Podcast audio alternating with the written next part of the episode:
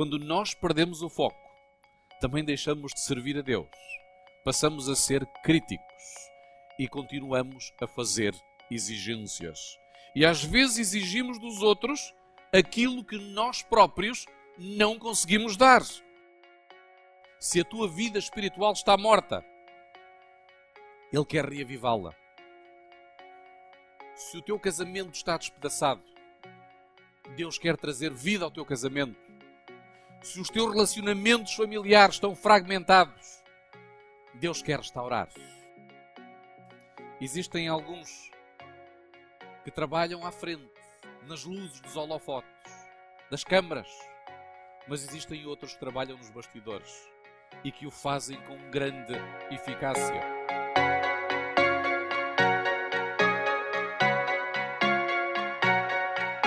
Olá, este é o podcast Encontro, o podcast semanal que trará alimento espiritual para essa semana. A mensagem de hoje tem como título A Orquestra e é apresentada pelo pastor Dário Santos.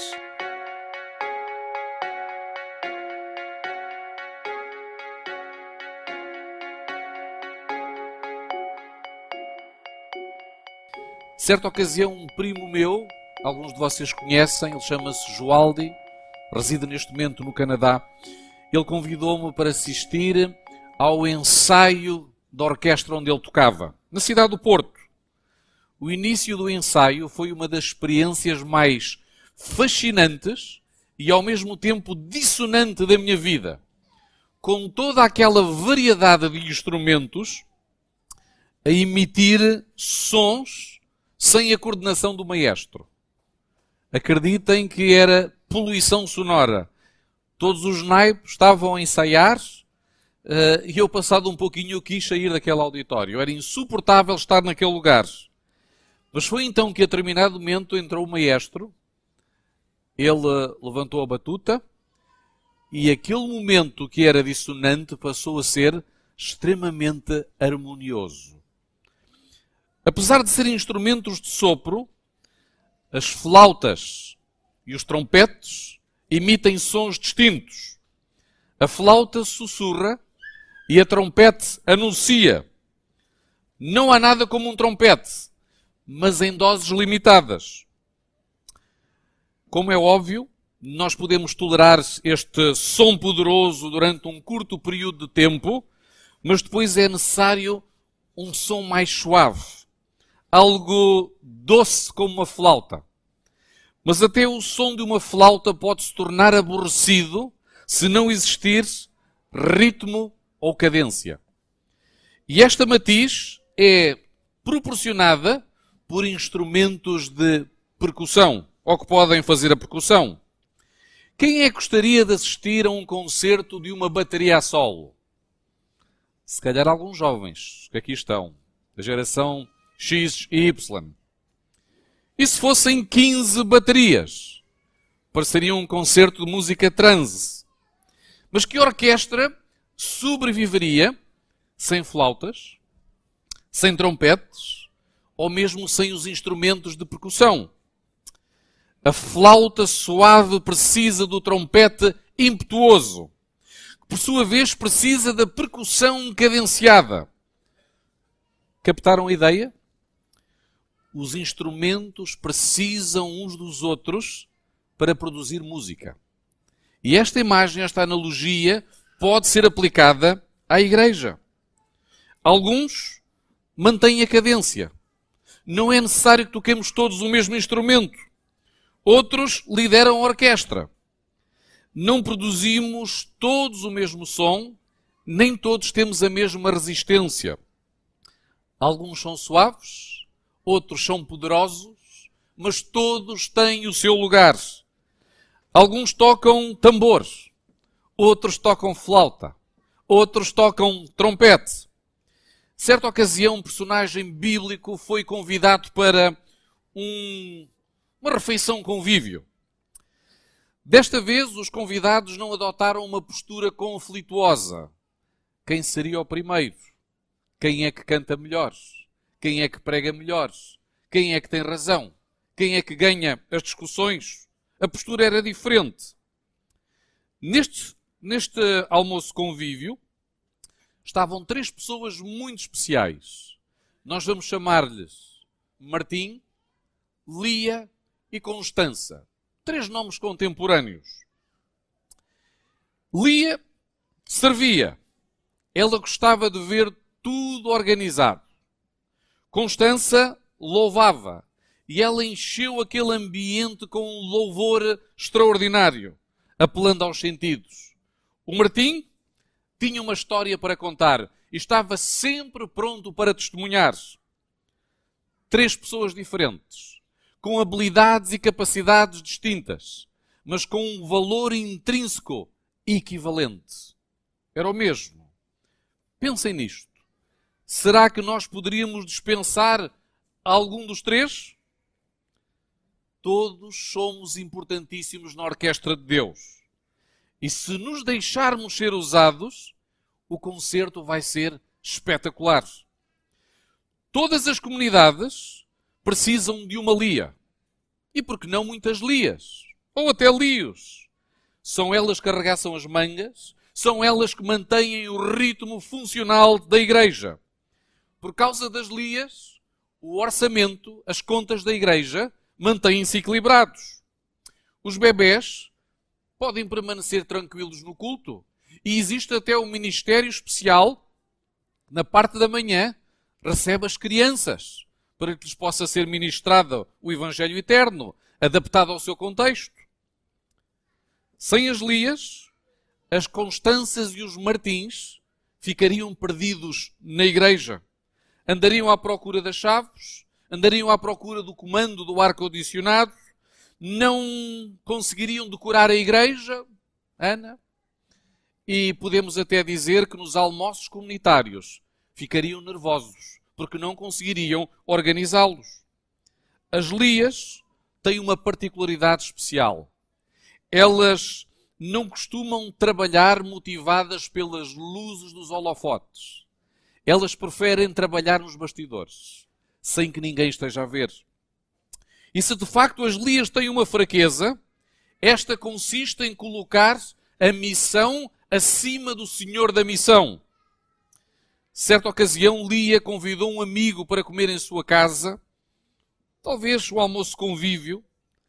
Esse amigo aceitou o convite, mas não veio sozinho. Trouxe uns penduras. Agora imaginem Lia que estava a preparar-se apenas para receber uma pessoa e agora tem pelo menos 16 convidados. E ela não tinha bimbi nem um forno para cozinhar a vapores. E as senhoras que estão aqui sabem o que é lidar com imprevistos. Provavelmente o convidado Lia não tinha a expectativa de ir comer. Queria apenas fazer uma visita de cortesia. Mas como estava acompanhado, não ia deixar os seus amigos. Normalmente, quando nós vivemos um dia mau, este começa com expectativas irracionais. Não na cabeça dos outros, mas na nossa cabeça. E nesses dias nós acreditamos, por alguma razão, que os outros também estão a viver um dia mau. E como a letra do Rui Veloso costumamos dizer, parece que o mundo inteiro se me uniu para me tramar. E para complicar o quadro, basta colocar uma pitada de impaciência, de algumas palavras irrefletidas, e está estabelecido um cocktail. Lia furiosa vai se dirigir à irmã e diz: Mas por que carga d'água é que a menina Constança está sentada sem fazer nada? És sempre a mesma coisa. Talvez seja por isso que estejas encalhada e ainda não tenhas casado.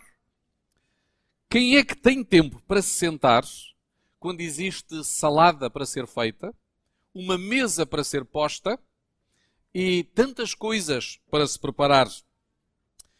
E por isso, Lia, quando as pessoas alcançam este estado de ebulição, passam a disparar em todas as direções. E reclama com o seu convidado e diz: Senhor, tu não te importas que a minha irmã me deixe sozinha no serviço Diz-lhe, por favor, que me ajude. Que paciência! Nós também somos assim. Também disparamos muitas vezes. E a realidade é que Lia deixou de servir o seu convidado e passou a fazer-lhe exigências. Quando nós perdemos o foco, também deixamos de servir a Deus. Passamos a ser críticos e continuamos a fazer exigências. E às vezes exigimos dos outros aquilo que nós próprios não conseguimos dar. O ambiente ficou constrangedor. E se Lia e Constança tivessem um buraco para se esconder, elas estariam no feito. E o convidado teve que intervir. E interviu dirigindo-se não apenas a Lia, mas para todos aqueles que pensam que o tambor é o instrumento mais importante da orquestra. Dirigiu-se para aqueles que pensam que o seu instrumento é o único que existe na orquestra. A esta altura, os irmãos já devem perceber de quem é que estamos a falar. É de uma família, amigos de Jesus, Marta, Maria e Lázaro. Em João, no capítulo 12, do versículo 2 e 3, nós encontramos Jesus falando com Marta e diz: Marta, tu estás preocupada com muitas coisas. A Maria escolheu a melhor parte e essa parte não lhe será retirada. Aparentemente, Marta captou a mensagem, porque um período de tempo mais tarde nós vamos encontrar Marta exatamente na mesma situação, com vários convidados, com o mesmo convidado ilustre, Jesus mas agora assumindo uma postura completamente diferente.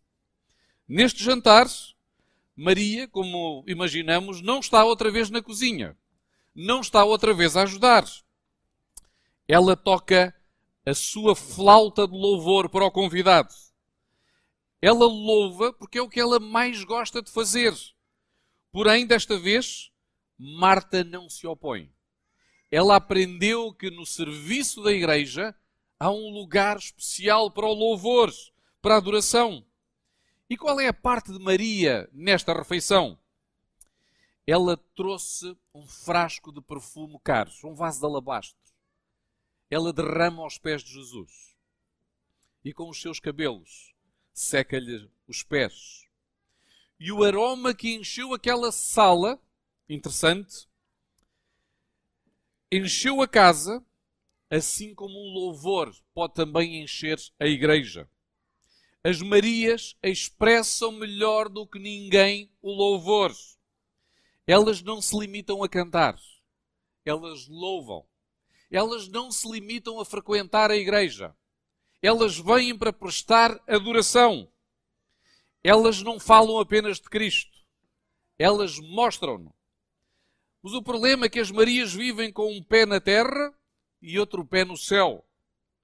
Não é fácil para as Marias colocar os dois pés na terra, mas às vezes é necessário.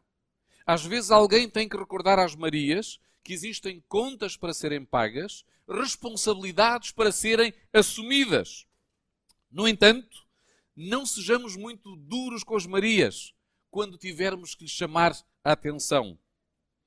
Não se esqueçam, as flautas são extremamente frágeis e são ricas em emoções. Se elas conseguirem encontrar um lugar aos pés de Jesus, deixem-nas estar aí sossegadas aos pés de Jesus. Peçam-lhes, na realidade, que intercedam por nós.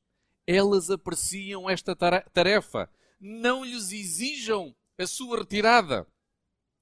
É o que tento fazer sempre que encontro uma Lia, uma Maria na igreja. Precisamos delas para orar pelos nossos filhos, pela nossa igreja, pela nossa família. Nós precisamos delas porque temos a tendência de nos esquecer como é que Deus gosta de ser adorado. As Marias também nos recordam que a obediência não é apenas a alguns mandamentos, como se fosse uma estrutura menu, mas a todos. Elas recordam que adorar é servir. E o Lázaro? Este querido tem que entender que nem todos podem tocar trompete. E até onde sabemos, naquele jantar familiar, ele não colaborou em nada. Ele está do lado fora da casa. E João, no capítulo 12, do versículo 9 e 11, apresenta-nos o seu quadro nesta orquestra.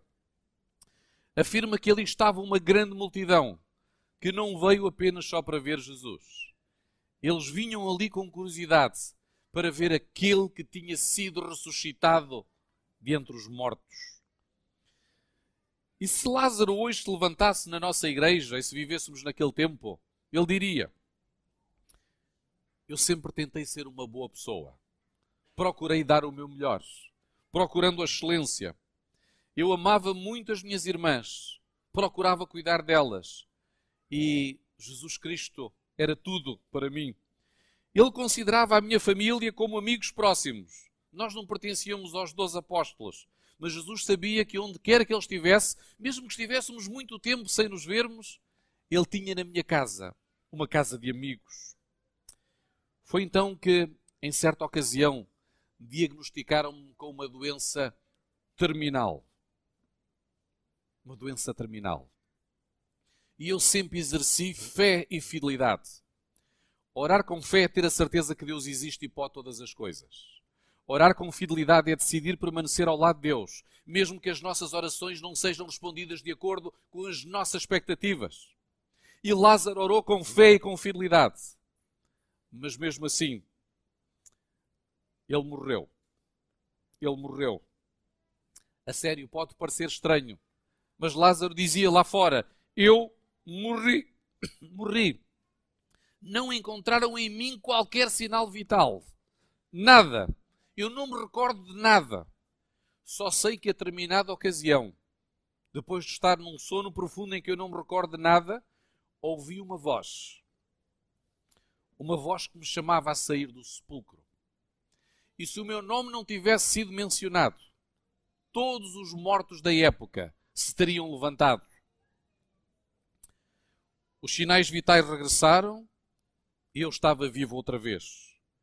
E quero que saibam Diria ele hoje, queridos irmãos, que Jesus pode fazer o mesmo na tua e na minha vida.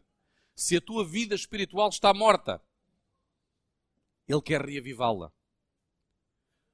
Se o teu casamento está despedaçado, Deus quer trazer vida ao teu casamento. Se os teus relacionamentos familiares estão fragmentados, Deus quer restaurar. Deus quer restaurar o mesmo poder que me trouxe do sepulcro está disponível hoje, até ao regresso iminente de Jesus Cristo. Deus deu a Marta o tambor do serviço, deu a Maria a flauta do louvor e colocou nas mãos de Lázaro o trompete do testemunho. E Lázaro tocou. Deus hoje ainda entrega trompetes entrega flautas, entrega tambores. É verdade que nem todos podem apresentar testemunhos poderosos, como Lázaro. Lembram-se? Quem é que gostaria de assistir a um concerto apenas de trompete? Alguns são um casal, são um canal poderoso para a conversão dos perdidos. Outros, outros acolhem-nos. Outros abraçam-nos. Ainda há outros que os motivam. O reconhecimento deste mecanismo que Deus utiliza vem lá do alto. E é através do discernimento do espírito que nós percebemos como é que funciona a orquestra. Nesta dinâmica, existem alguns que trabalham à frente, nas luzes dos holofotes, das câmaras, mas existem outros que trabalham nos bastidores e que o fazem com grande eficácia. Se Deus te chamou para ser um Lázaro esta manhã, testemunha sempre que puderes, com discernimento e sabedoria. Lembra às pessoas que todos temos pelo menos uma história para contar. Também nós um dia morremos para o pecado e ressuscitamos para uma nova vida em Cristo Jesus. Se cada um colocar o seu instrumento que é a sua vida nas mãos de Deus, nós vamos assistir a um grande concerto. O grande maestro do universo vai estabelecer um grande concerto na minha vida, na vida da minha família e, sobretudo, na nossa igreja.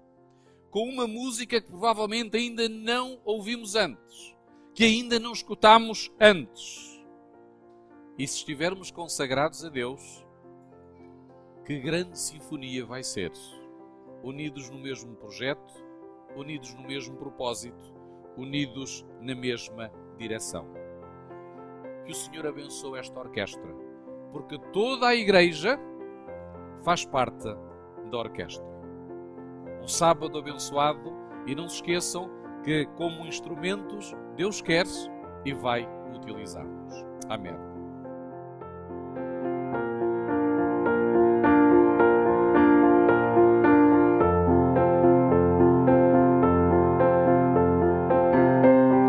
Desta mensagem, subscreva a Igreja Adventista de Setúbal na sua aplicação de podcast habitual.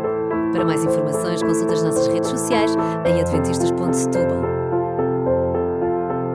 Tenha uma boa semana.